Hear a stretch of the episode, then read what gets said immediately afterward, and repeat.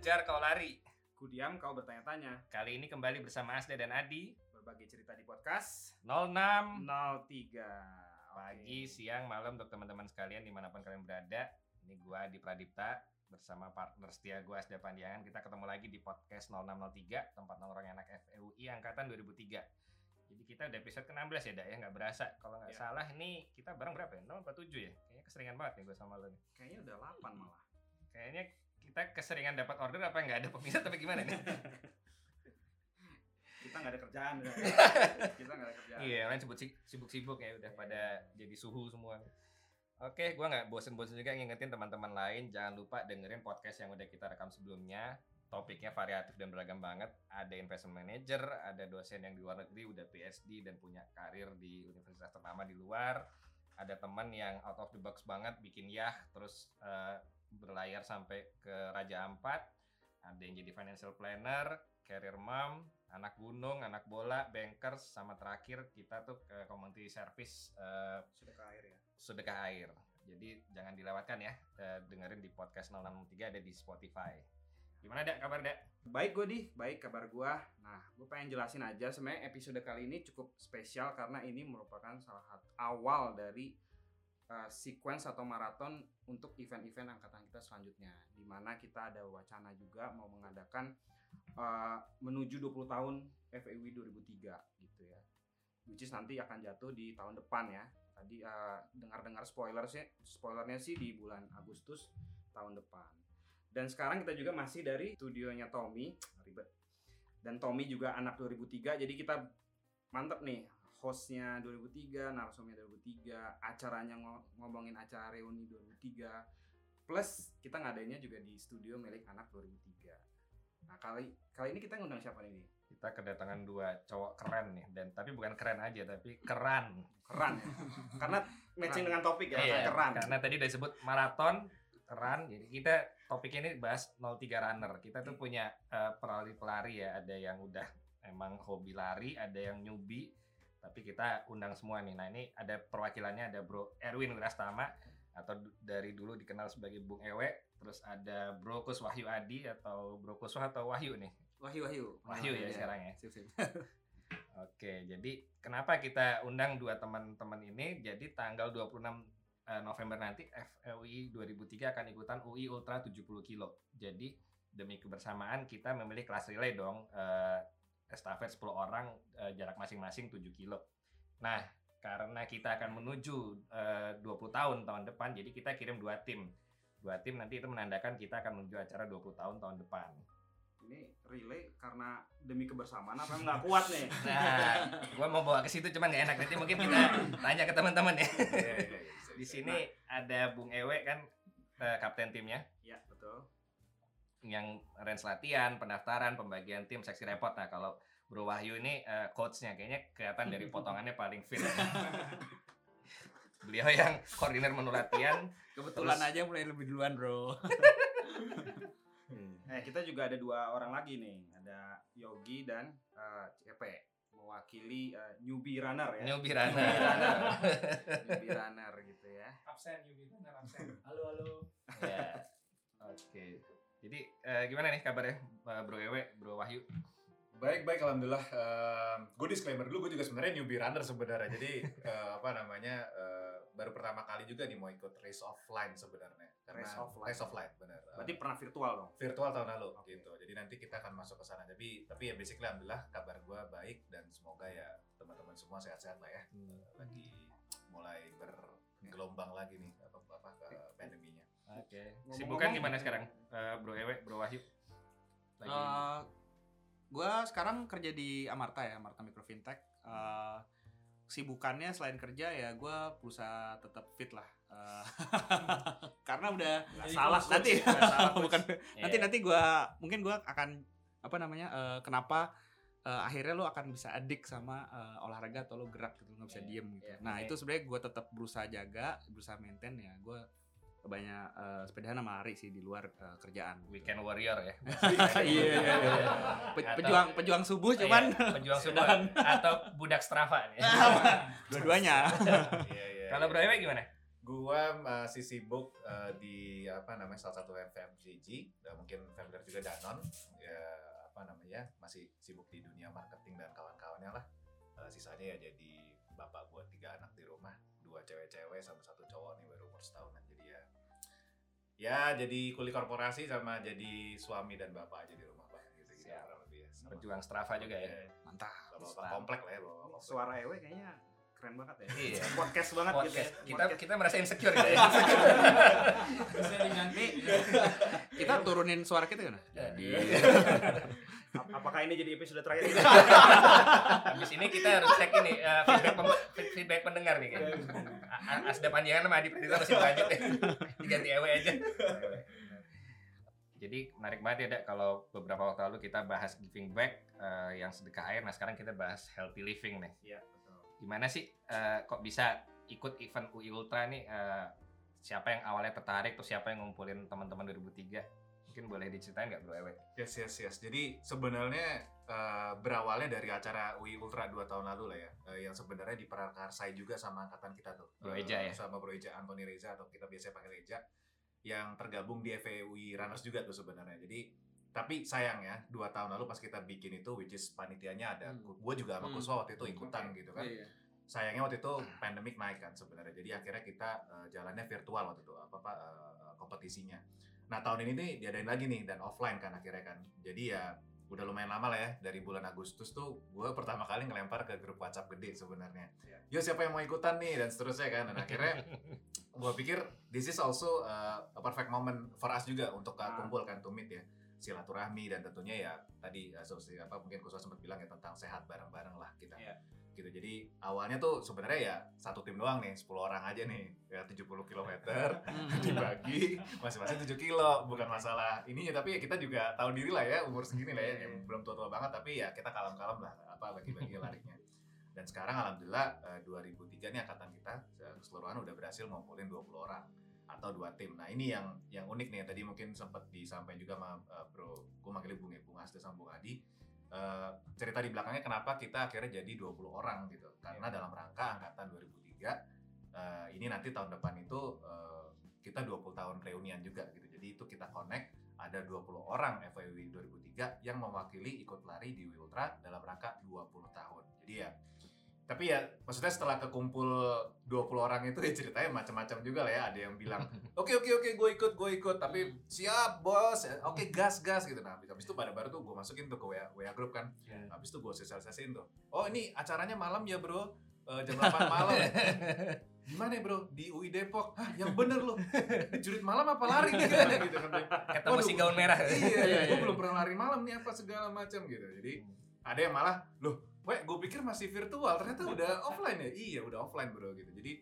akhirnya ya along the way ya akhirnya banyak penyesuaian apa segala macam dari bulan Agustus, dan rekrutmen tim keduanya itu sebenarnya baru terjadi beberapa minggu terakhir ini, okay. bahkan beberapa hari terakhir ini disupport sama ada C P, ada Yogi, dan yang lain-lain juga. Uh, jadi akhirnya alhamdulillah kekumpul dua puluh orang, jadi kurang lebih journey itu kita join U I Ultra kurang lebih kayak gitu.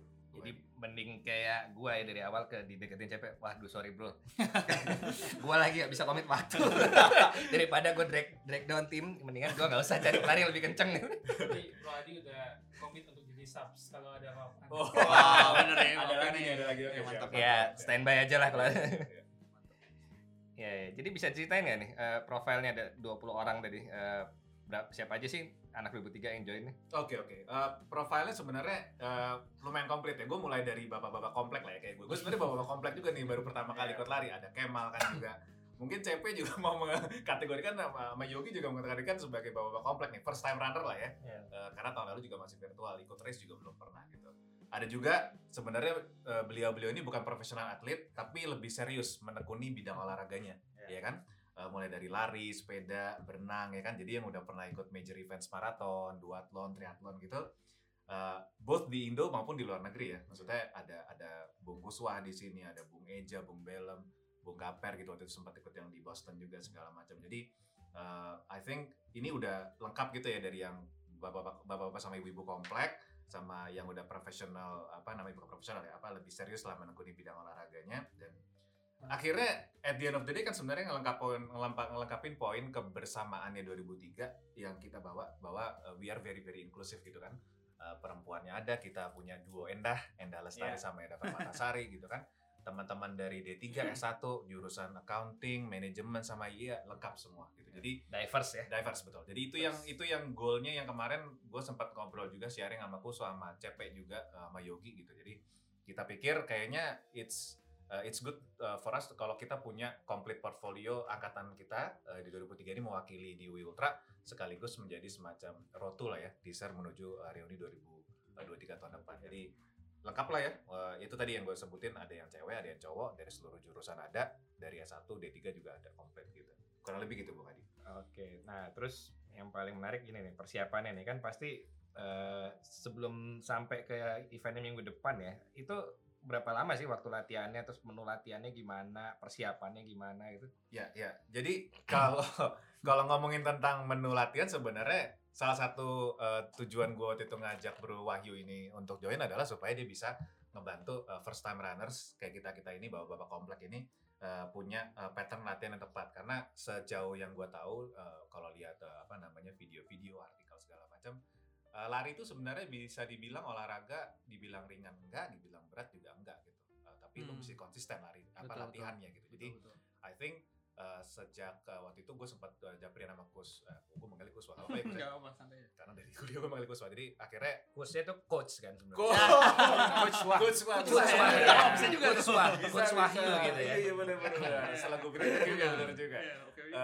Akhirnya gue minta tolong Coach Wah itu untuk ambil, Kus tolong dibikinin dong uh, apa jadwal latihan buat anak-anak, buat anak-anak karena at the end of the day gue sebenarnya pengen ngajak anak-anak bareng-bareng lari, tapi gue juga mesti memperhatikan bahwa kita karena care sesama-sesama angkatan kita bahwa lari ini juga gampang-gampang susah kalau lo nggak nggak konsisten latihannya. Pertama masalah uh, ngebiasain badan, kedua ini larinya malam-malam ya kan ya hmm. yang sebenarnya mungkin medannya agak unik, dan ketiga kita larinya di U I Depok malam-malam gitu. Kalau dulu sih gue bercanda sama Wahyu nih bilangnya, wah kalau malam-malam sendirian serem juga ya gitu. Itu salah satu motivasi kita juga nyari dua puluh orang supaya kita punya running buddy. Tapi once masuk ke detail latihannya gimana apa segala macam, basically role-nya gue bagi, gue sama Kuswa. Gue yang mengingatkan, gue yang hore-horein di grup, ayo guys latihan apa segala macam supaya konsisten lo bisa nge-build apa namanya badan lo supaya family race untuk acara race-nya nanti. Tapi untuk detailnya segala macam Wahyu yang uh, inisiatif situ, dan alhamdulillah udah ada teman-teman yang udah senior juga lari di situ, ada Eja, hmm. ada Belem, hmm. itu yeah. tambahin input lagi gitu based on experience mereka gitu bukan? Gue mau nambahin tuh nanya tadi, uh, berarti sudah ada menu latihan sudah dibuat, kita sendiri sudah udah ngelaksanain tuh, udah eksekusi latihan. Iya yeah, iya. Yeah. Jadi anak-anak dengan menu latihan yang coba gue uh, himpun dari pengalaman gue, dan kebetulan gue waktu itu sempat hire coach juga untuk Okay. tahu ya gimana sih, uh, bukan khusus untuk event ini, cuman sebelum-sebelumnya gimana sih cara mempersiapkan uh, untuk event lari yang baik gitu. Yeah. Dan gue himpun dari pengalaman itu, uh, gue coba bikin uh, training plan yang menurut gue itu bisa fit ke uh, seperti kata Bung Ewe di sini, diverse ya uh, backgroundnya, ada yang baru lari, ada yang udah di tengah-tengah gitu, dan uh, apa namanya mungkin juga gue disclaimer ya kalau disebut coach gitu.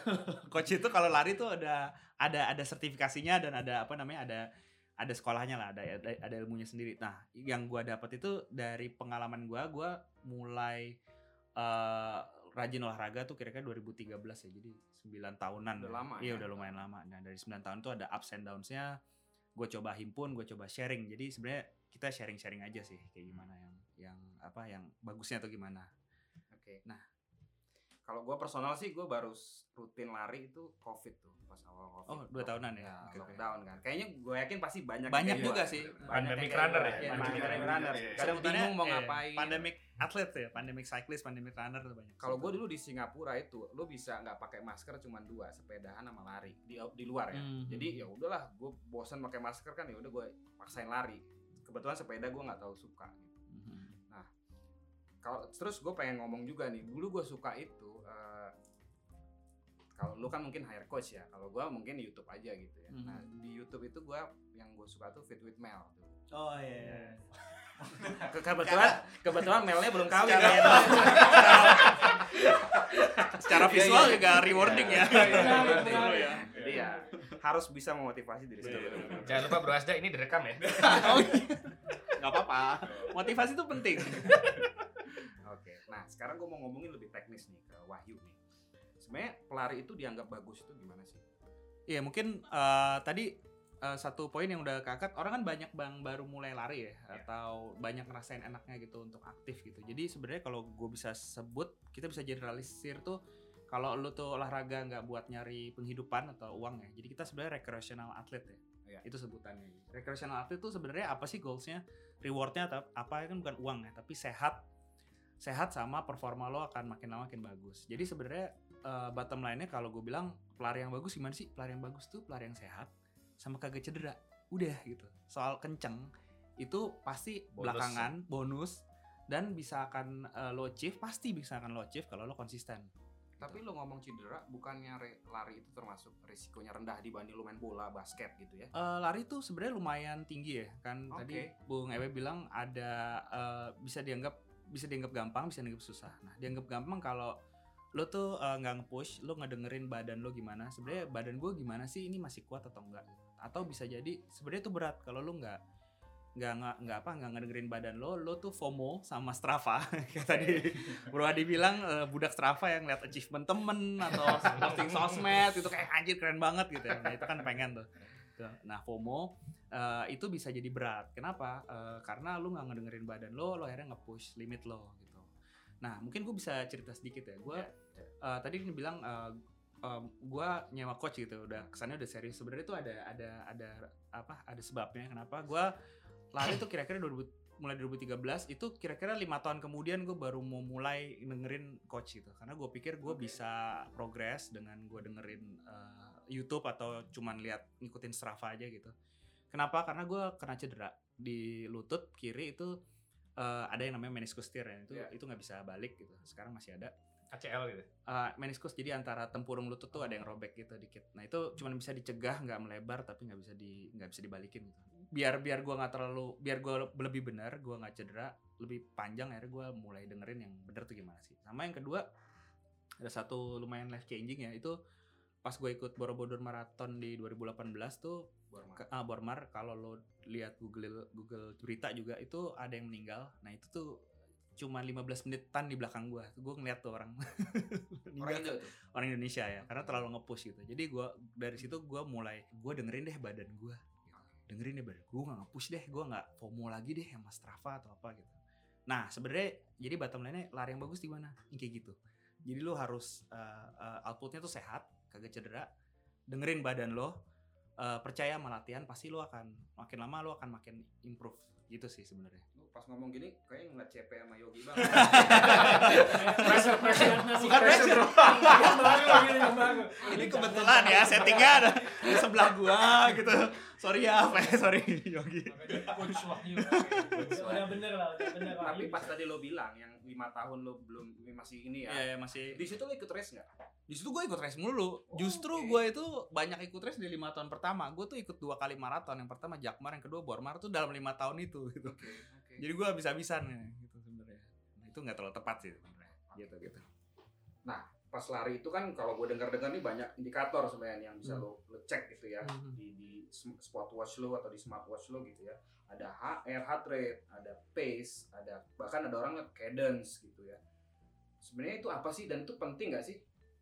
Iya mungkin uh, sebenarnya penting yes, uh, cuman jangan terlalu banyak informasi yang lo pikirin pas lo mulai latihan gitu. Okay. Jadi kan gue bilang tadi uh, yang penting lo tuh sehat ya, nggak cedera. Nah sehat nggak cedera itu uh, badan orang kan beda-beda ya. Ada yang dengan uh, heart rate atau sorry dengan badan umur yang sama, mulainya sama dia lebih kenceng dibanding yang lain gitu. Nah tapi sebenarnya ada satu indikator yang universal yang bisa lo ambil kalau Uh, ini tuh lo lagi nge-push atau enggak tuh sebenarnya heart rate. Heart rate itu gampangnya adalah uh, lo maksimal tuh di dua ratus dua puluh kurangin umur, umur lo. Iya, kurangin umur. Kalau umur kita tiga puluh tujuh lah, tiga puluh enam, tiga puluh tujuh gitu. Ya gua kan dua puluh ya jadi. Enggak tiga puluh tujuh bener tiga puluh tujuh. tiga puluh tujuh. Berarti berapa tuh? seratus delapan puluhan ya? seratus delapan puluhan. Nah, seratus delapan puluh itu men- harus dikali lagi delapan puluh persen. Sebenarnya itu batas atas lu pas lu latihan. Latihan? Latihan. Nah, okay. Mungkin pas lo race bisa tipis-tipis didobrak dikit lah gitu. Okay. Cuman kalau latihan jangan jangan apa, jangan sampai lebih dari itulah. Karena itu ya red alert lah sebenarnya gitu. Nah, mungkin gue juga bisa nambahin yang perlu diperhatikan selain indikator itu yang lo pasang di smartwatch juga how you train. Jadi uh, ah, okay. uh, lari itu sebenarnya lumayan berat kalau kita nganggap remeh tadi kayak gue bilang ya. Jadi yang orang sering lupa tuh pemanasan, terus larinya itu cuma delapan puluh persen dari effort. Itu yang orang lupa. Yang terakhir tuh pendinginan. pendinginan. Nah, orang tuh banyak tuh yang yang yang lupa tuh. Habis lari selesai berhenti. Berhenti selesai berhenti makan bakso ya enggak apa-apa yeah. sih sebenarnya. Sebenarnya enggak apa-apa sih. Langsung duduk. Langsung duduk gitu. Jadi sebenarnya nah pemanasan juga kadang-kadang uh, mungkin di Fit Tutorial juga ada kan pemanasan yang baik gimana kan. Yeah. Itu sebenarnya bukan stretching yang biasa yeah. kita lakuin dari S M A, tapi lebih ke lo panas dulu, keringetan dulu baru lo stretching. Larinya terus delapan puluh persen dari effort lo biasanya, terus pendinginan cooling down uh, gerak dulu habis itu stretching. Ya adalah banyak bisa lihat di YouTube atau di banyak literasi yang lain. Nah, terus uh, mungkin yang perlu lo perhatiin bahwa uh, coba diingat bahwa kalau misalkan uh, lo lari lo baik itu, latihan lo baik itu rewarding, uh, anggap aja lo akan lari dua hari lagi. Karena sering tuh orang habis lari kayak tapernya seminggu. Nah, bener nggak? Okay, yeah. Iya, jadi kalau itu kan, itu sebenarnya indikator lo tuh terlalu nge-push gitu. Jadi coba, oh gue dua hari lagi, lagi lari lagi nih gitu. Jadi hari hari ini latihannya segini aja deh gitu. Sebenarnya gitu. Tapi kalau kayak gue kan punya Garmin nih ya. Di uh. Garmin tuh kan habis lari lu suka ada tuh lu istirahat berapa hari, yeah, yeah, berapa yeah. jam tuh, uh. berapa hari. Itu akurat enggak sih? Dan itu benar-benar lu harus istirahat berarti selama itu. Uh, iya dan enggak. Karena gue bilang orang tuh beda-beda. Garmin itu kan mesin ya, dia cuma ngitung dari umur, berat badan, terus dia uh, nge, nge iya, dia ngelihat uh, detak jantung lo pas lo lari. Jadi dia punya hitungan sendiri lah yeah. gitu. Uh, rata-rata kalau gue habis uh, latihan Garmin tuh kalau sepedaan disuruh istirahat dua dua hari satu dua hari gitu, kalau lari ya sama sih segituan, tapi uh, uh, kadang-kadang gue lebih early dibanding yang di di disaranin sama Garmin gitu, which is nggak apa-apa okay. sebenarnya nggak apa-apa nggak apa-apa, ya. apa-apa. Kalau lu masih ngerasa enak, nah itu indikasinya gitu tuh. Eh by the way, Yok, lu udah ngitung belum delapan puluh persen dari seratus delapan puluh berapa? Masuk kali hitungan lu. Masuk ya. seratus empat puluhan. Nah. Bener kan? Bener, bener, bener. Nah, ini mengenai heart rate ini menarik nih. Uh, ada mungkin nanti Bro Bro Wahyu bisa jelasin juga uh, zonasinya ya, zona satu, yeah, yeah. dua, tiga gitu. Terus gue pernah baca juga idealnya kan latihan tuh di zona satu, zona dua gitu. Zona satu, zona dua. Kalau lagi enggak pakai smartwatch, cara ngukur paling gampang itu kita bisa ngobrol nggak sih sama teman sebelah kita gitu? Okay. Nah, gue pernah ini juga pernah ditanya juga nih persis uh, orang-orang yang baru mulai lari itu sebenarnya yang yang enteng gimana sih zona gue, pace gue berapa sih gitu? Yeah. Ya? Cuman mungkin gue lebih gampangnya gini, kalau uh, zona satu alias easy running tuh lu bisa bersenandung, okay. ngobrol atau bersenandung. Kalau lagi sendirian bersenandung, kalau lagi berdua ngajak yeah. ngobrol gitu. Yeah. Atau lo ya lo apa namanya? Uh, curhat ke diri sendiri atau yeah. gitu. Sebenarnya kan enak tuh lari lu ngobrol sama diri lu. Tapi sendiri. Itu mungkin kalau yang barengan eh, kemampuannya sama ya. Kalau misalkan gua larinya sama Belem gitu. Gua ngobrol eh Belem ngajak ngobrol gua pingsannya aja. Ya karena Belem pace-nya pace enam. Iya, makanya. Itu zone zone satunya dia. Iya, kusam manasan Belem udah finish nih. Lu zona lima juga bisa bersenandung tapi lagu hardcore. Slipknot gitu. Slipknot hardcore gitu. Iya, ya, gampangnya gitu sih. Gampangnya lo bersenandung, nggak nggak nge-push gitu ya, itu paling gampang. Terus zona dua mungkin uh, mulai konsen ya. Cuman masih bisa ngedengerin lirik apa yang ada. Misalkan lo pakai headphone gitu ya. Lirik lo masih bisa ngerti, masih bisa paham gitu. Nah, zona tiga itu sebenarnya lo udah konsen. Konsen. Konsen uh, cuman nggak nggak apa ya?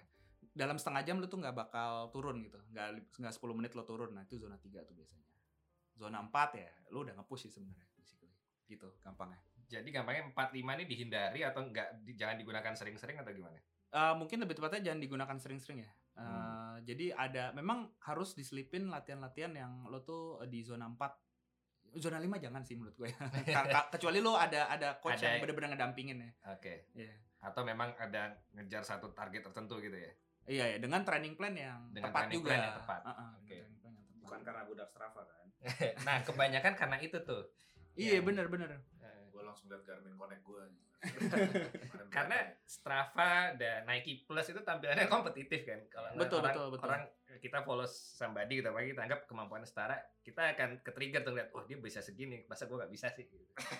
Iya benar. Mungkin kayak gitu. Mungkin itu ya, mungkin gue bisa bisa kan kita tadi disebut Bro Adi di awal banyak uh, apa namanya narasumber ya di sini yang uh, jago dalam hal investasi dan macam uh, berbisnis gitu. Kan sama sebenarnya konsepnya. Kalau di dianggap kesehatan tuh adalah harta yang paling berharga ya, selain ya. keluarga tentunya. Harta yang eh nah jadi enggak.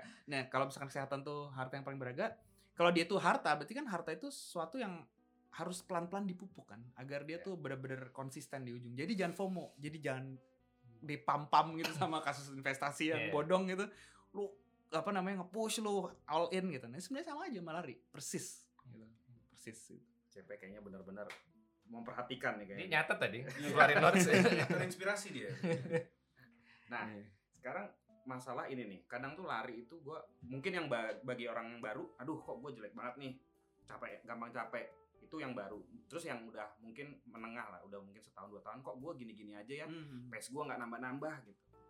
Terus mungkin yang yang udah F M, yang H M, kok gue belum bisa full maraton ya. Nah, mm-hmm. sebenarnya gimana sih cara lu meningkatkan itu? Meningkatkan ya. Sebenarnya itu bagus banget tadi. Uh, kok gue gini-gini aja ya, terus udah setahun dua tahun kok gue uh, apa namanya nggak nggak nggak improve-improve gitu. Yeah. Itu sebenarnya simpelnya latihannya salah menurut gue. Okay. Itu Uh, ya orang macam-macam ya, ada ada ada mungkin dia uh, udah udah sempat kenceng terus akhirnya uh, off latihan berapa lama akhirnya nge-build lagi. Tapi uh, kalau kita ambil generalnya, kalau lu tuh uh, latihannya salah alias mungkin terlalu banyak nge-push, nggak diiringi sama latihan uh, core buat core apa kekuatan perut lo, yeah. atau uh, di, diselingin sama cross training lo berenang atau lari eh atau sorry atau atau sepedahan gitu.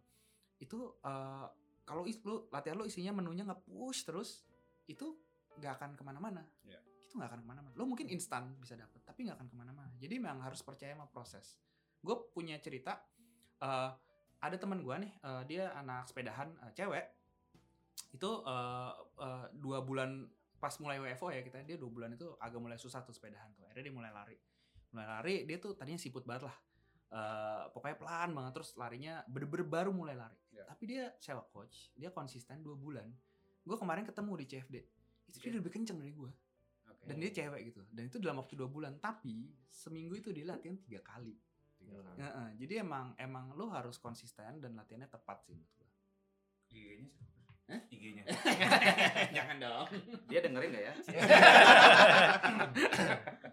Tolong hati-hati. dua bulan dua bulan.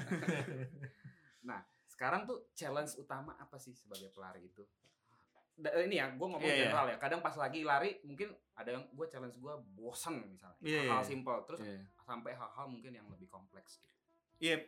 Nah, ini gue minta bantuan teman-teman ya yang udah banyak apa konsultasi dan baru mulai lari tapi banyak konsultasi ke gue ya, mungkin gue ah nah, gue ya. perlu perlu ini mungkin mereka juga bisa nambahin, bisa sharing nah, bisa sharing tapi sebenarnya uh, pal- bener banget tadi paling challenge paling gede tuh mental ya.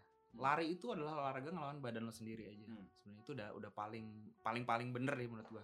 Jadi karena gue bilang tadi kalau lo nggak kalau lo ngejar achievement di Strava doang gitu atau lo tuh pengen hasil yang instan terus lo nggak nemu hasil itu, lu akan bisa down ah, gitu. Ya. Terus kalaupun lu lagi ngebangun konsistensi untuk hasil yang lebih yang nanti bisa lebih sustain gitu dan dan dan effortnya uh, ah, sorry outputnya akan lebih bagus, itu lu bisa jadi lu tuh ada masanya tuh lu enak sama lari. Karena sering banget dua hari sekali lari kan.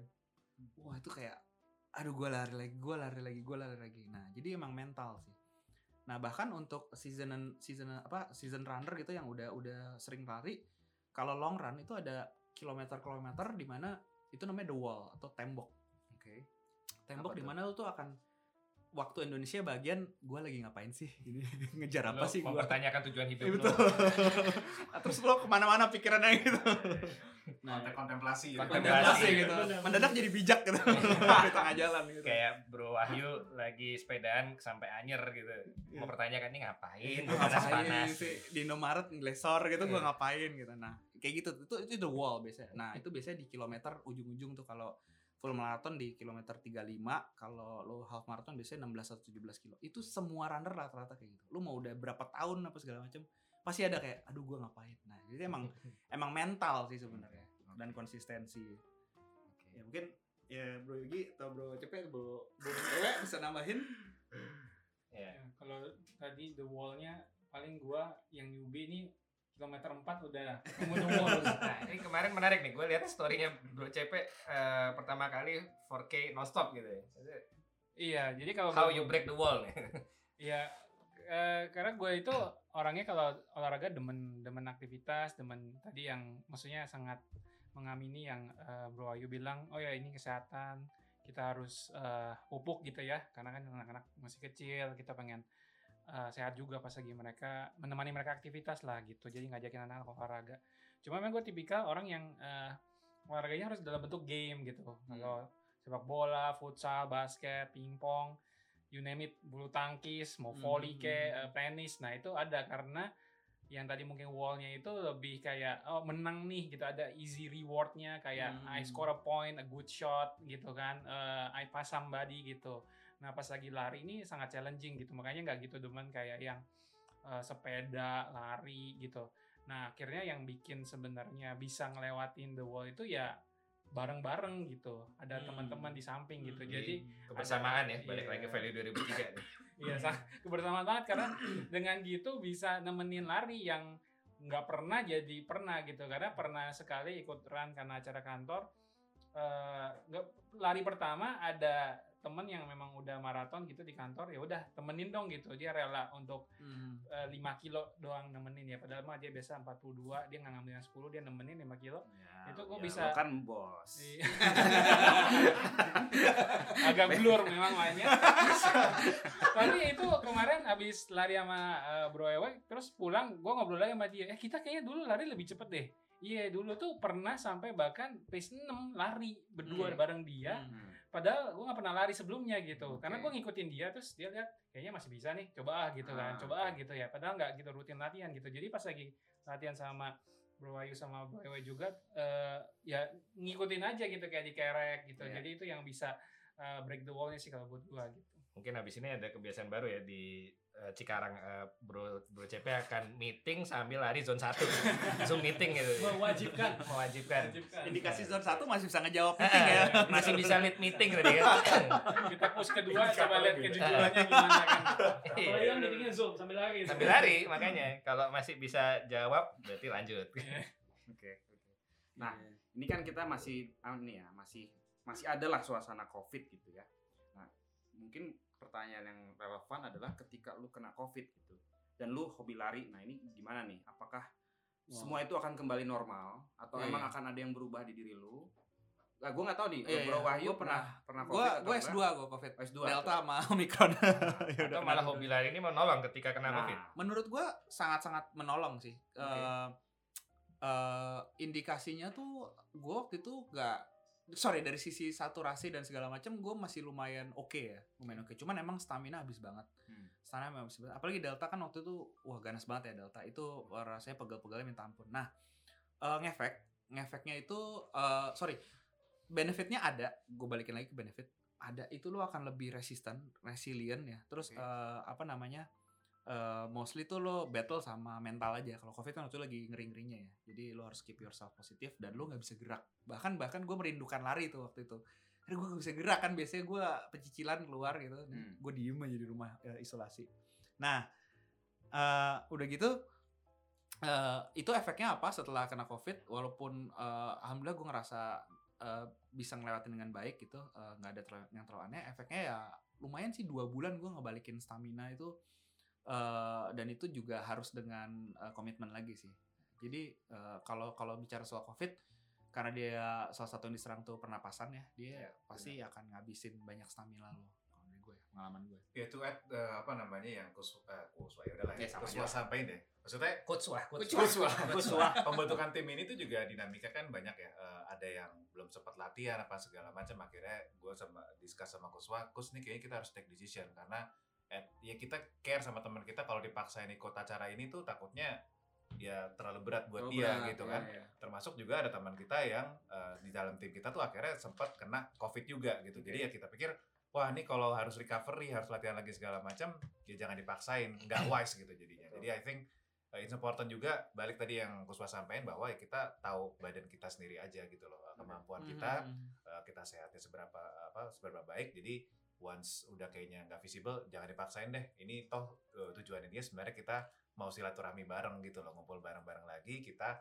bikin kegiatan yang bisa memberikan manfaat uh, apa bareng-bareng juga gitu, uh, kesehatan dengan cara lari untuk menuju ke reuni tahun depan dua ribu dua puluh tiga gitu. Oke, okay. Mungkin gue uh, tertarik ini nih, uh, tadi bahasnya udah serius kan, yang agak fun dikit. Pemilihan running gear nih, nah, kan kalau kita lihat nih racun-racunnya Bung Kuswah nih.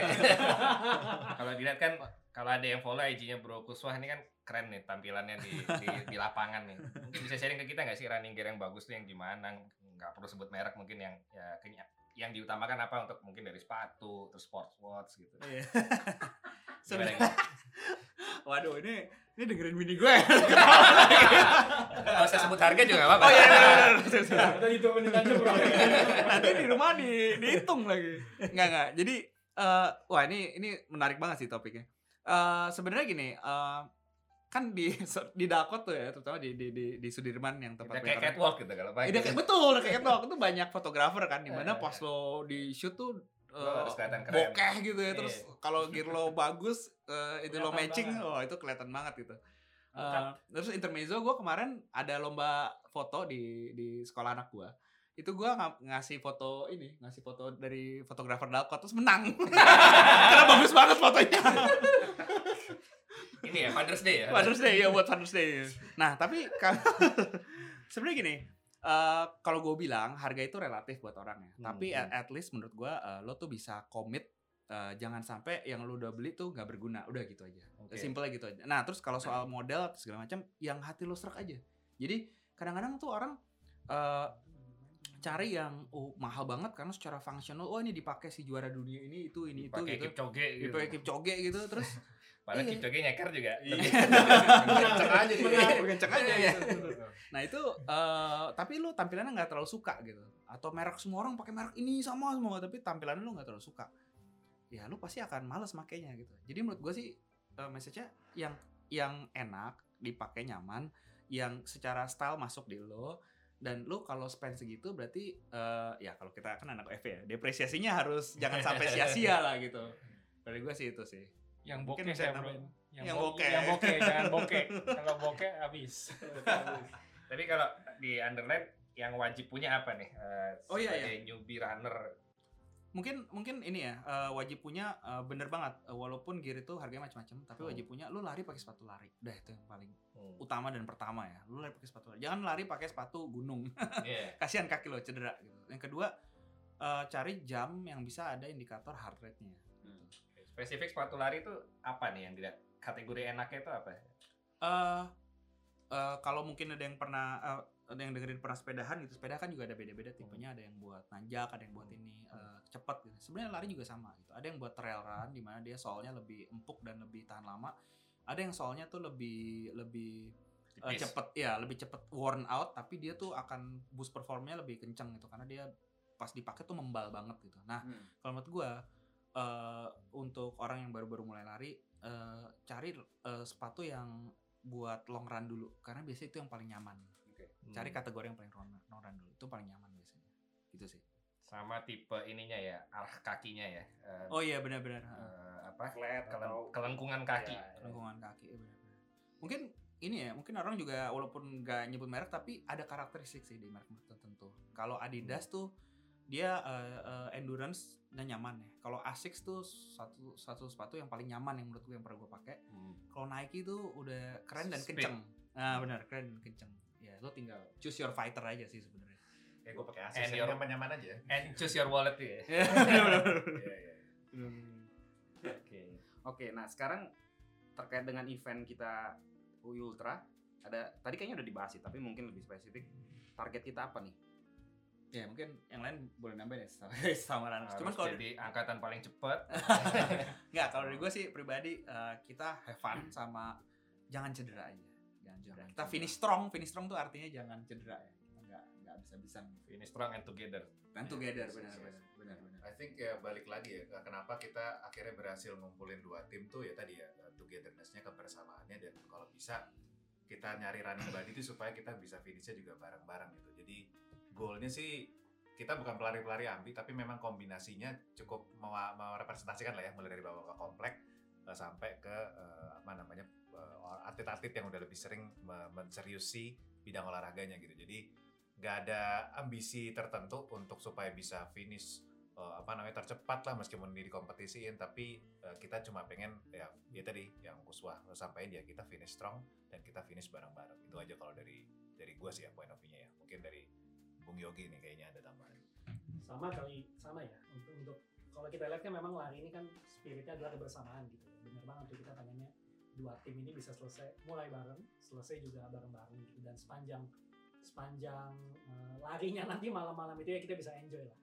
Gitu karena kan percuma juga gitu kalau misalkan kita lari tapi kita nggak enjoy gitu dan uh, cuma pengen ikutan doang gitu, tapi pengennya bareng-bareng dan sama teman sendiri gitu sih. Oke. Okay.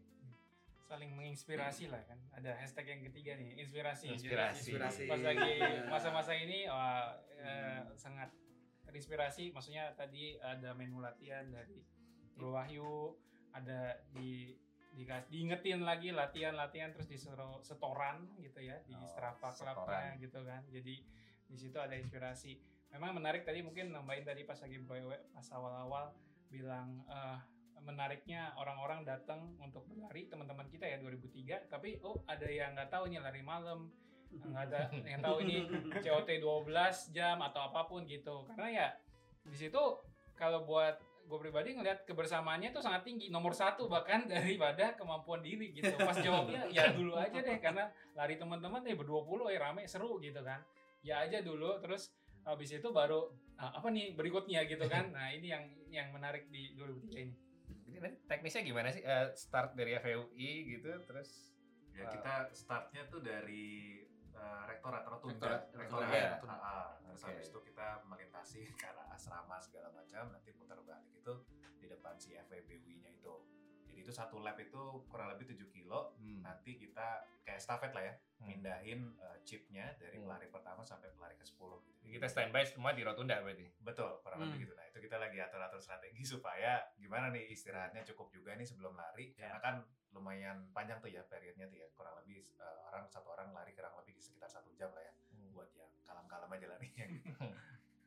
Okay. Nah ngomongin kebersamaan, nanti kira-kira pas sudah finish nih yang pelari ke sepuluh ada supporter nggak nih kita nih dua ribu tiga non yang bukan pelari ya ada yeah. Yang gimana nih mungkin harus diramaikan juga yeah, ya kita biar, biar oh iya benar-benar uh, jadi, jadi kita mengundang teman-teman dua ribu tiga lain yang non peserta untuk datang ke Rotunda dan sekitarnya hari dua puluh enam November ya, hari apa tuh minggu ya finishnya dua puluh tujuh November minggu minggu dua puluh tujuh November minggu minggu pagi ya minggu, minggu subuh tapi ya sebelum itu juga nggak apa-apa kan buat jadi cheerleader mungkin sepanjang jalan atau mau bikin water station khusus dua ribu tiga nah, gitu kali. Nah, bisa juga tuh. Jadi biar kebersamaannya nggak hanya buat yang sesama pelari gitu yeah. Ya. Buat semua juga. Iya yeah, ya yeah, kita sih berharap banget teman-teman uh, dua ribu tiga nih uh, bisa nge-support juga nih uh, apa namanya runner-runners. apa namanya uh, runner apa beginner ataupun yang udah lebih uh, expert lah ya uh, untuk mendukung kita di acara U I Ultra dua ribu dua puluh dua ini. Uh, di hari Sabtu malam itu kita startnya jam delapan malam. If uh, bisa join juga nanti pas kita pelari terakhirnya finish gitu. Yeah. Pelari terakhirnya kebetulan gue sama Kemal. Jadi kita uh, as a team leadernya nanti untuk memastikan insya Allah semuanya finish strong lah ya. Mantap. Yes. Uh, dan bisa ketemu sama teman-teman juga nanti di apa namanya di uh, Rotunda di uh, di kampus U I Depok. Uh, gitu sih Bung Adi, Bung Asda. Gue yakin sih banyak yang tergugah ya, apalagi dengar suara bassnya itu. Suara ngebas ya. Suara bassnya wah gila harus datang gitu ya. Kita nyiapin ini enggak? Jersey khusus gitu ya dua ribu tiga atau pakai kostum futsal kita ya. Kalau respect-nya sih udah disedi- disiapin ya. Gue oh. gue belum apa gali lebih dalam apa peraturan dari partai seperti apa, tapi biasanya kita pakai jersey yang disediain sama apa namanya panitia. Mungkin, ada Mungkin nanti kita ada sesuatu penanda untuk menandakan oh, ini ini dua ribu tiga gitu. Either yeah. Kita mau kayak kemarin gue bikin tim satu tuh namanya uh, hashtag menuju dua puluh tahun, tim dua gue bikin hashtag dua ribu tiga slash dua ribu dua puluh tiga. Jadi maksudnya Ini sebenarnya salah satu road to reuni kita tahun depan. Jadi yuk kita apa namanya bareng-bareng nih ngeramein dan nyemangatin teman-teman perwakilan runner ini. Semoga nanti kita bisa ngumpul lagi di tahun depan nih, di dua ribu dua puluh tiga gitu. Amin. Amin, amin. Gitu sih sebenarnya ceritanya. Bro Ewe dan Coach Wah. Uh, Coach Wah yuk. Running journey-nya masing-masing. Nah, untuk yang sesi sekarang nih, uh, gue lebih pengen ngegali pengalaman-pengalaman pelarinya nih ya. Uh, terutama dari Coach Wah sendiri. Ini menarik juga sih. Sebenarnya, personally, gue juga sering lumayan... inilah ya lumayan into the aerobic sport nih kayak hmm. lari, kayak sepeda, sepeda gitu. Gue inget dulu gue sama sama Coach Wah pernah break break training kita di di U I waktu yeah, itu bener-bener. Sebelum pandemi itu hmm. uh, kita break training itu mungkin buat teman-teman yang ini jadi uh, dua metode latihan kita langsung jadiin satu, lari sama sepeda gitu ya. Uh, cuman abis itu grafiknya gue makin turun, Coach Wah makin naik gitu. Kalau abis itu gue stop latihan karena ada beberapa kejadian lah di dua ribu dua puluh, dua ribu dua puluh satu gue jadi malas latihan. Nah Coach Wah gue lihat di I G-nya makin aktif, ikut berbagai macam cycling club, yeah, yeah. makin mentereng. Gue liatin juga waktu masih latihan sama gue break training itu, sepedanya itu masih belum matching gitu. Uh, tiap, part, tiap part itu masih beda-beda. Nah, sekarang wah, udah nggak nggak inilah. Uh, gua nggak sebut harga ya, nanti tahu-tahu. dapur dapur. Sudah dapur ya. Cuman ya Cuman bisa lihat I G-nya itu tuh keren banget gitu. Mungkin bisa dari Bro Kuswah uh, running journey sama cycling journey-nya. Ya mungkin kalau uh, gue banyak ikut event di running journey ya. Kalau cycling gue masih agak kurang, belum belum terfamiliar. Tapi kalau dari uh, running, gue alhamdulillah udah pernah finish maraton dua kali dan gue masih nafsu lagi, pengen lagi karena waktu itu masih meletre banget, belum belum belum dengan proper training plan ya. Uh, ya sisanya sih uh, masih recreational running sama uh, apa cycling aja buat jaga stamina. Terus kalau untuk uh, sepedahan ya uh, ada kan sepedaan tuh bisa kenceng, bisa long run ya. Eh bisa bisa long long long ride, long ride sorry. Nah. Gue mulai ini nih, mulai mulai terracuni ikut uh, long ride long ride dan mungkin mau ikut Audax ya, doain aja uh, hmm. uh, apa uh, event event cycling yang uh, kilometernya jauh banget gitu. Jadi kalau uh, personal motivation-nya tuh uh, lebih ke kesehatan, terus uh, ada break personal personal best personal juga. Break personal best sendiri sih sebenarnya. Dalam waktu dekat apa nih uh, target? Mungkin kalau uh, sepeda mau let's say uh, fondo di bawah dua jam gitu atau atau uh, maraton uh, sub four hour gitu. Iya sebenarnya uh, ya kalau bisa ya, kalau bisa hmm. kalau kalau istiqomah latihannya hmm. uh, apa namanya uh, half marathon di bawah dua jam uh, dan gue pengen sendiri ini sih kalau mungkin ada yang paham uh, full pool alias solo ride uh, hmm. empat puluh empat puluh di dapet itu sedikit lagi belum tembus-tembus tuh. Yeah, yeah. Paling itu aja sih buat di Tarkam ya. Buat happy-happyan aja ya benar-benar. Nah, kan gue tadi tertarik nih, Bro Asda kan mulai di Singapura kan. Singapura tuh yeah. gue sempet uh, sepedaan sama lari juga. Di situ gue ngelihat orang Singapura tuh lebih aktif dari orang Indonesia gitu. Pertama mereka kemana-mana public transport kan. Terus gue yeah, sering yeah. lihat tuh uh, ada yang lari, ada yang sepedaan, even uh, yang senior-senior citizen yang gitu. Mungkin Bro Asda bisa sharing juga nih waktu di Singapura. Uh, jujur ya, gue sebulan di sini shock gue karena gue mau mau lari itu butuh perjuangan gitu. Iya, susah. Hmm. Gua harus kesini biar enak gitu. Udah mau. Gitu gua kebetulan gua fobia tikus, man. Jadi gua kalau jalan-jalan itu kalau agak lari sore banyak tikus.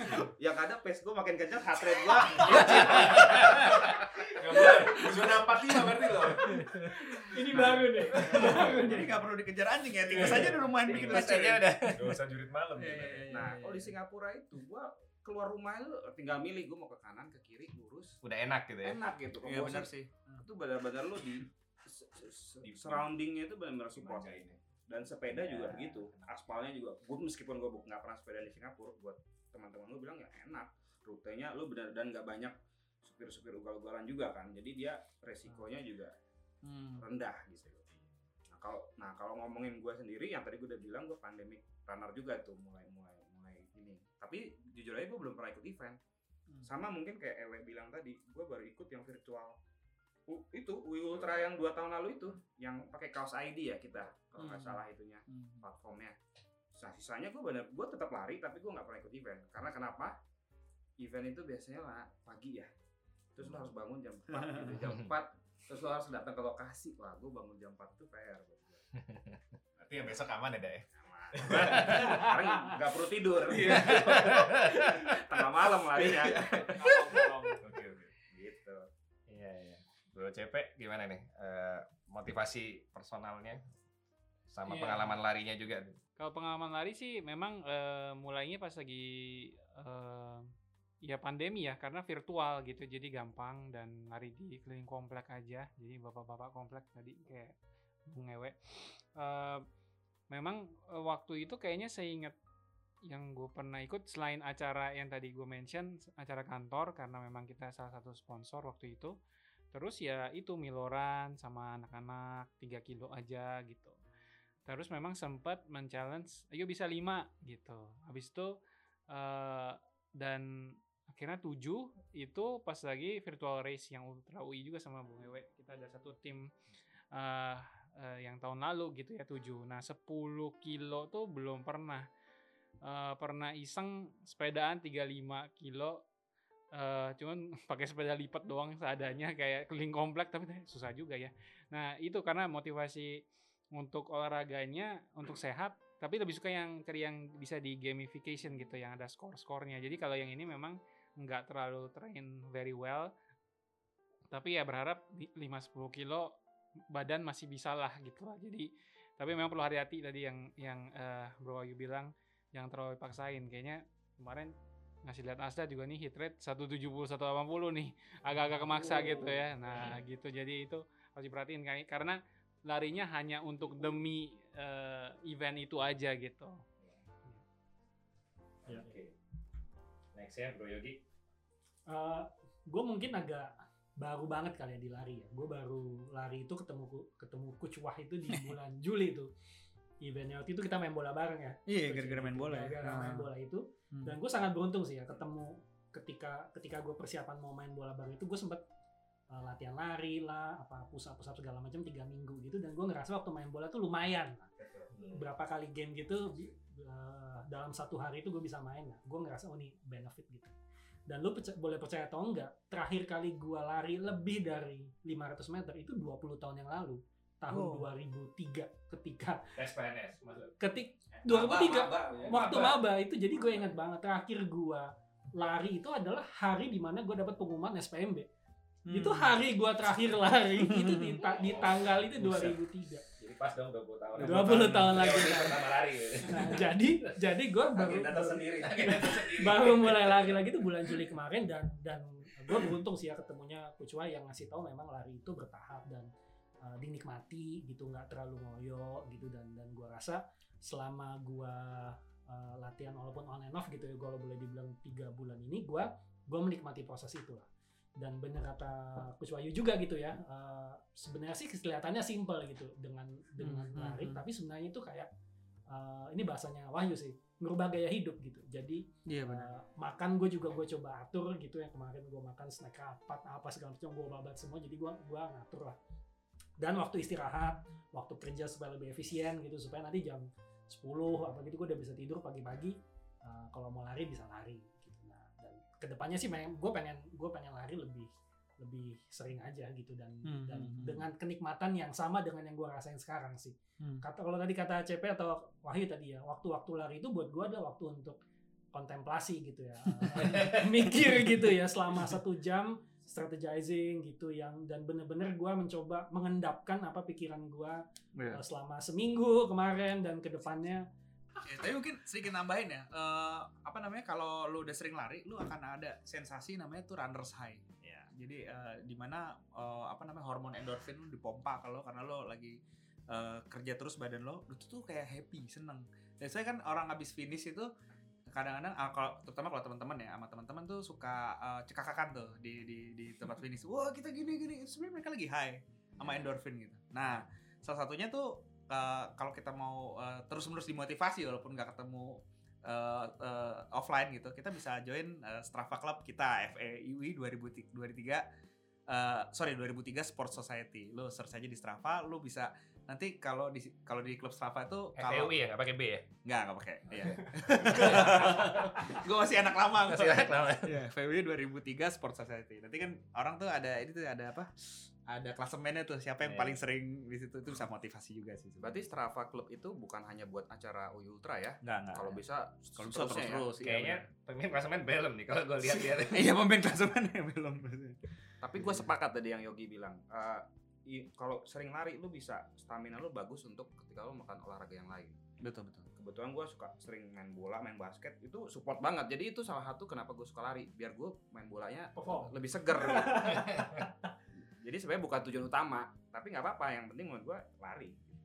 Oh, iya. Mungkin sebelum terakhir ke Kapten Ewe, gue ada yang lupa nanya nih ke Coach Wah nih. Gimana bisa sharing nggak sih uh, nutritionnya, terus hydrationnya oh. sebelum acara itu penting juga tuh. Uh, iya iya. iya. Gue kira sports watch. Nggak. Ini belum, ada, belum belum belum. belum. Link Topet nanti gue kirim. Iya. Uh, iya kan tadi udah disebut juga sama Bro Yogi, bener banget. Uh, Sebenarnya lo uh, kalau lo mau sustain, mau konsisten, itu jangan ngejar piala, ya, konsisten. Dan itu uh, apa sih yang lo ubah? Lo sebenarnya lifestyle. Salah satu yang gue bener-bener uh, merubah lifestyle gue itu pas gue mulai rajin sepedahan. Gue bangun jam harus bangun jam empat pagi karena kan sepedaan mengalahin traffic ya, kita harus cepet-cepet. Nah itu tuh lo dipaksa untuk lo tuh tidur jam sembilan. Akhirnya jam sembilan tuh gue tidur terus, eh, lebih cepet tidurnya dibanding dulu yang gue selalu begadang. Nah eh, apa namanya dengan dengan lo berubah gaya hidup lo, eh, apa namanya eh, lari lo tuh eh sorry lari atau olahraga apapun eh, dan kebiasaan yang lain itu akan mengikuti. Contohnya makan, contohnya makan itu akan mengikuti. Pagi-pagi lu maunya makannya kan habis olahraga nih, lu makan banyak.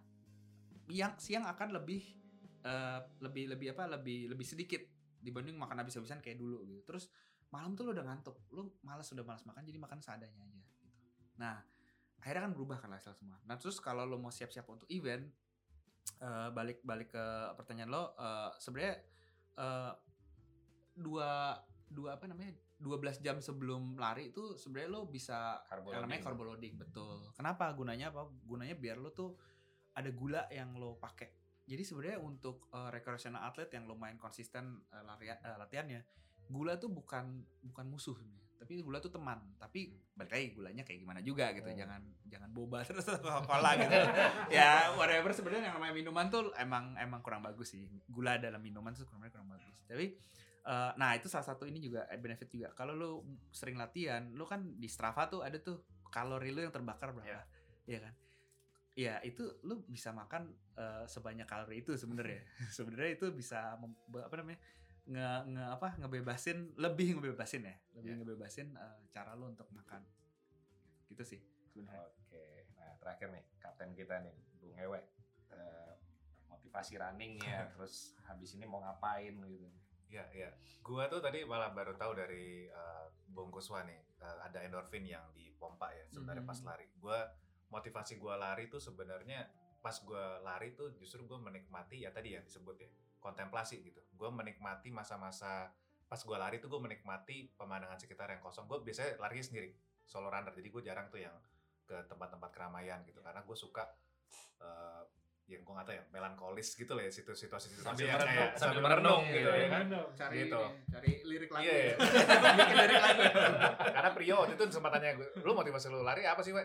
Ya gue menikmati aja lari kesendirian itu kadang-kadang uh, salah satu metode gue untuk mengistirahatkan uh, yeah. dengan keseharian gue yang udah stres banyak urusan kerjaan lah yeah. di rumah mesti ini nah itu apa segala macam yeah. ketika gue lari itu gue bisa me time. refresh me time mm. gitu gitu jadi itu motivasi gue. Sama mungkin turning point yang kedua adalah gua udah dua kali uh, medical check up dan hasilnya tuh sempat hmm. dua kali muncul hmm. uh, jantung hmm. koroner oh. hmm. gitu. Hmm. Tapi ya setelah digali lebih jauh hmm. ternyata itu memang ada perbedaan ini aja apa variasi normal lah. Jadi ada perbedaan hmm. uh, apa arteri atau venanya yang satu lebih kecil satu lebih besar tapi semuanya baik-baik aja gitu. Hmm. Tapi indikator yang lainnya kayak kolesterol apa segala macam ternyata masuk kategori lumayan tinggi. Jadi gua hmm. pikir itu salah satu motivasi gua. Penyakit oh, bapak-bapak. Betul. empat puluh, menjelang empat puluh. Menjelang empat puluh gitu. empat puluh. Jadi gue pikir kayaknya gaya hidup gue harus gue perbaiki dan gue menikmati juga ketika gue lari tuh badan gue paginya uh, tidurnya lebih nyenyak, ya kan? Pagi-pagi bangun juga lebih segar gitu. Jadi gue besoknya lebih fit juga. Gue kalau biasanya ke stasiun kereta gitu misalnya commuting, gue kadang-kadang jalan dua kilo ke stasiun kereta. Kalau dulu gue badan tuh dikit-dikit capek, keringetan. Tapi sekarang once gue udah lebih fit, itu benefitnya balik ke gue lagi, gue gak merasa capek gitu. Jadi motivasinya lebih ke situ. Dan gue lagi-lagi gue baru first time runner juga. Tadi Bung Asda sempat cerita. Ya ikut race-nya baru virtual U I Ultra tahun lalu, karena kita juga support uh, Eja kan waktu itu sebagai yeah. ketua panitia kan. Gue nggak pernah ikut race yang lain-lain. Tapi kalau yang lain apa kayak lari gitu segala macam, gue try to push my apa namanya threshold gitu sampai uh, tujuh kilo, delapan kilo, sepuluh kilo udah alhamdulillah udah bisa. Tapi itu kan gue mesti maintain juga tuh tadi uh, tips-tips tentang hmm. uh, di zona satu, hmm, zona dua hmm, dan seperti yeah. itu yang mesti gue latih. Tapi kalau motivasinya sih lebih uh, end goal-nya adalah gue pengen sehat aja gitu. Jadi kalau habis-habis berikutnya ya nantilah gue paling dipanjang-panjang sama Bung Kuswala gini, yo ke Tokyo yuk kita. Kemarin yeah. Nah itu P R banget tuh lumayan juga. Iya oke. Tapi menarik-menarik maksudnya bicara rame-rame sama F E U I dua ribu tiga apa tadi Sports Society. Menarik juga nih. Boleh boleh boleh. Kita berapa? dua tahun lagi. Jakmar dua tahun lagi. Cakep sih. Cakep tuh. Wah, ini udah udah nyolek-nyolek juga kayaknya. Sebenarnya gue nyari temen. Pemanasan tahun depan Jakmar dulu ya. Oke, okay, yeah. mungkin nambahin dikit ya, uh, soal motivasi tuh menarik banget sih. Uh, kenapa bisa konsisten gue akhirnya selama sembilan tahun? Awalnya gue emang plus apa uh, on off on off lah olahraga. Akhirnya ada satu momen di mana uh, akhirnya motivasi itu bukan benefit gue doang, tapi gue mikir gue harus ngelakuin ini untuk anak gue. Hmm. Jadi jangan sampai anak gue tuh ngerawat gue waktu gue udah tua gitu. Gue nyusahin anak gue lah gitu. Kenapa? Karena waktu itu gue sempet mau apply asuransi jiwa. Uh, dimana gue bayar untuk asuransi itu, gue bayar loh untuk asuransi ini. Ada faktor risiko. Tapi gue ditolak karena faktor risiko gitu. Maksud gue akhirnya gue belajar ternyata buat masa tua duit tuh bukan segalanya juga gitu. Yeah. Ya, jadi akhirnya ah, kesehatan harus dijaga. Oh itu gue berubah banget sih, tak gitu. Yeah. Gitu sih. Okay. Duit for your kids gitu. Mantap. Mantap. Duit Mantap. Maksudnya duit hebat. Hebat bro, hebat bro. Dua-duanya bro. Duit sama duit. Just do it. Yeah, just do it. Dua-duanya. Mungkin nanti uh, buat Bung Ewe pas lari mungkin jangan terlalu bengong ya, karena uh, venue kita agak bahaya nih. Jangan kosongkan pikiran nih kayaknya. Makanya ada running buddy-nya bro. Lu nyari lirik, lirik lagu yang masuk paling seru nih ya. Aduh. Kalau mulai kosong-kosong dikit ya kanan kiri. Iya iya iya. Ah, gua sebelum kita ini ya masuk ke sesi closing nih, gua penasaran aja sih. Gua nanya satu-satu ya. Uh, Wahyu, lu anak pagi apa malam untuk lari? Atau sore? Anak pagi gua. Pagi. Gua anak pagi. Kalau Ewe? Anak pagi gua. Pagi. Pagi juga. Pagi. Ini keinginan apa kenyataan nih? Keinginan pagi tapi kenyataan malam. Jujur atau menghibur jawabannya ya? Pagi tapi enggak sepagi jam empat. Oke oke. Oke. Nah, uh, gua juga mau nanya nih, uh, tadi kan disebutin kita ada lari dua puluh orang tuh. Boleh kali dari kapten kita nih, hmm. Bung Ewe untuk nyebutin personel kita siapa aja? Perkenalkan. Iya, yes, yes, yes, yes. Halayak dua ribu tiga. Siap, siap. Jadi intinya sebenarnya kita mengirimkan mengirimkan kayak kontingen ya. Mm-hmm. Ada dua tim. Tim pertama tuh uh, menuju dua puluh tahun, tim kedua adalah dua ribu tiga slash dua ribu dua puluh tiga. Jadi gua akan sebutinnya berdasarkan urutan pelari nih ya. Jadi kayak running buddy gitu ya. Yeah. Jadi pelari pertama kita kita punya duo Endah. Uh, ada Endah Lestari dari uh, apa accounting, ada Endah Permatasari atau panggilnya Ata biasanya dari manajemen. Pelari kedua nanti ada Bung Yogi nih dari ilmu ekonomi, uh, running buddy-nya ada Arik uh, dari ilmu ekonomi juga. Rani, runner ketiga nanti ada Frederick Rano, Arik dari manajemen, sama nanti uh, running buddy-nya itu ada uh, Udaya atau panggilnya Uday dulu dari accounting juga. Pelari keempat ini ada Bung Bagus, Bagus Aning Dityo dari accounting, bareng sama Bung Asda nanti oh, iya. running buddy-nya dari accounting juga. Yang ke runner kelima nih yang kenceng banget nih. Kita tanamnya juga main kenceng nih, Bung Belem nih, Belem Mardiansa dari manajemen sama uh, Eja, Anthony Reza dari accounting. Ini pelari kelima. Pelari keenam sebelah saya nih ada Bung uh, Wahyu dari accounting, barengan uh, nanti running buddy-nya ada uh, Bung Fikar dari manajemen. Lalu lanjut lagi yang ketujuh ada Bung Verdi, dulu kita kenalnya panggilannya Gaper ya, Gaper. Dari manajemen, mm-hmm. akan bareng sama uh, Aryo Budi Prasetyo atau Aryo B P, panggilannya B P dari manajemen. Pelari kedelapan ada M T, Michael Tatang Surya dari manajemen. Barengan running buddy-nya itu adalah Derana dari accounting. Kemudian yang kelari sembilan ada Bung Cepe uh, dari accounting. Uh, nanti uh, running buddy-nya bareng sama News. Sekarang sih dipanggilnya udah Aryo ya katanya, Karolus Aryo News dari ilmu ekonomi. Dan nanti uh, finisher-nya, finisher runner-nya ada gua uh, dari manajemen sama dari uh, satu lagi adalah Kemal dari accounting. Jadi uh, bisa dibilang ya kita berdua nanti yang berkewajiban untuk memastikan udah finish lah ya sampai apa di waktu yang ditentukan gitu. Oke, okay. thank you, thank you. Oke, okay, uh, kayaknya waktu kita juga udah udah bakal habis nih ya. Jadi gue pengen ngucapin terima kasih aja buat, terutama nih buat Ewe sama Bung Wahyu nih atas obrolan kita kali ini, juga dari uh, Yogi dan C P uh, sebagai ini ya, perspektif Persona. Dari newbie gitu ya. Timore, Timore. Timore. Yang nggak Timore juga sih. Partisipan. Nah, sebelum kita tutup nih ya, boleh nggak sih uh, closing statement dari mungkin dari kapten sama dari coach, coach ini, coach wah. Terutama dalam konteks acara lari kita ini menuju dua puluh tahun uh, kita gitu. Dan mungkin kalian pengen uh, jelasin dampak apa sih yang kita expect dari event ini. Ini lumayan ini ya. Oh, kok berat ya? Iya, gue belum siapin nih jawabannya. uh, ya basically sih sebenarnya uh, tujuannya sebenarnya uh, awalnya adalah kita pengen, gue sih gue sih kalau apa by personal apa goal ya sebenarnya kita untuk menjaga uh, kebersamaan kita, silaturahmi kita melalui kebetulan ada wadahnya nih acara U I Ultra uh, dan alhamdulillah kekumpul uh, dua puluh orang yang ikut lari. Waktu itu Yogi, uh, waktu itu yang cerita, uh, weh kayaknya bagus juga ya kalau kumpul dua puluh orang buat dua puluh tahun gitu. Jadi uh, pesan dari gue adalah uh, semoga ya uh, kedepannya tuh kita nggak cuma kali ini aja. Mm-hmm. Uh, ketika ada occasion ini uh, apa menuju dua puluh tahun tahun depan, tapi di berikut-berikutnya kita tetap juga bisa menjaga silaturahmi kita, uh, sharing-sharing, uh, ketemu-ketemu, uh, apa namanya occasionnya nggak mesti yang serius-serius banget, yang ngumpul-ngumpul apa ngobrol-ngobrol segala macam, even ada opportunity untuk uh, bisnis, networking dan seterusnya. Uh, tapi yang sekarang ini memang uh, tadinya memang kita uh, intensinya adalah untuk uh, semoga uh, tahun depan nih dua ribu dua puluh tiga kita bisa ngumpul bareng di acara reuni kita bareng-bareng, uh, memberikan uh, contribute something to society ya. Uh, mungkin Bung Yogi juga punya sama Bung C P punya program-program yang lainnya juga yang bisa contribute atau giving back to the apa to the kampus. Jadi uh, pesan gue ya semoga semuanya bisa berjalan dengan baik lah ya uh, apa apa yang kita rencanakan ini, dan semoga itu berkelanjutan seterusnya sampai tahun-tahun berikutnya. Amin. Berarti dua puluh lima tahun nanti di World Marathon ya. New York atau Berlin gitu sih. Berlin ya. Mantap. Mantap. Mungkin gue udah udah banyak banget ya, uh, Bung Ewe sang kapten sudah memberikan wejangannya udah keren banget. Mungkin gue uh, nambahin dikit aja. Uh, Uh, mm, to wrap up, gue bukan yang paling kenceng ya, gue bukan yang paling uh, kuat juga gitu. Cuman gue pengen sharing aja uh, sebenarnya uh, kalau lo apa namanya uh, mulai memutuskan oh gue mau hidup lebih sehat, sehat itu life changing banget gitu, dan itu dampaknya positif banget. Jadi gue gue sih expect eh gue sih pengen banget teman-teman gue sehat gitu, dengan adanya ini sebagai gong uh, bisa bisa saling tukeran uh, selain networking atau apa, mungkin tips and trick biar kita tetap sehat lah ke depannya, dan dan dan dan tetap culture di jalan. Itu bonus. Itu bonus. Itu bonus ya. Ya. Tapi gue untung tadi pas Ewe bilang harapan, dia nggak bilang semoga jadi saya jadi host podcast. Bisa hilang kerjaan kita, terancam. Bisa hilang kerjaan kita.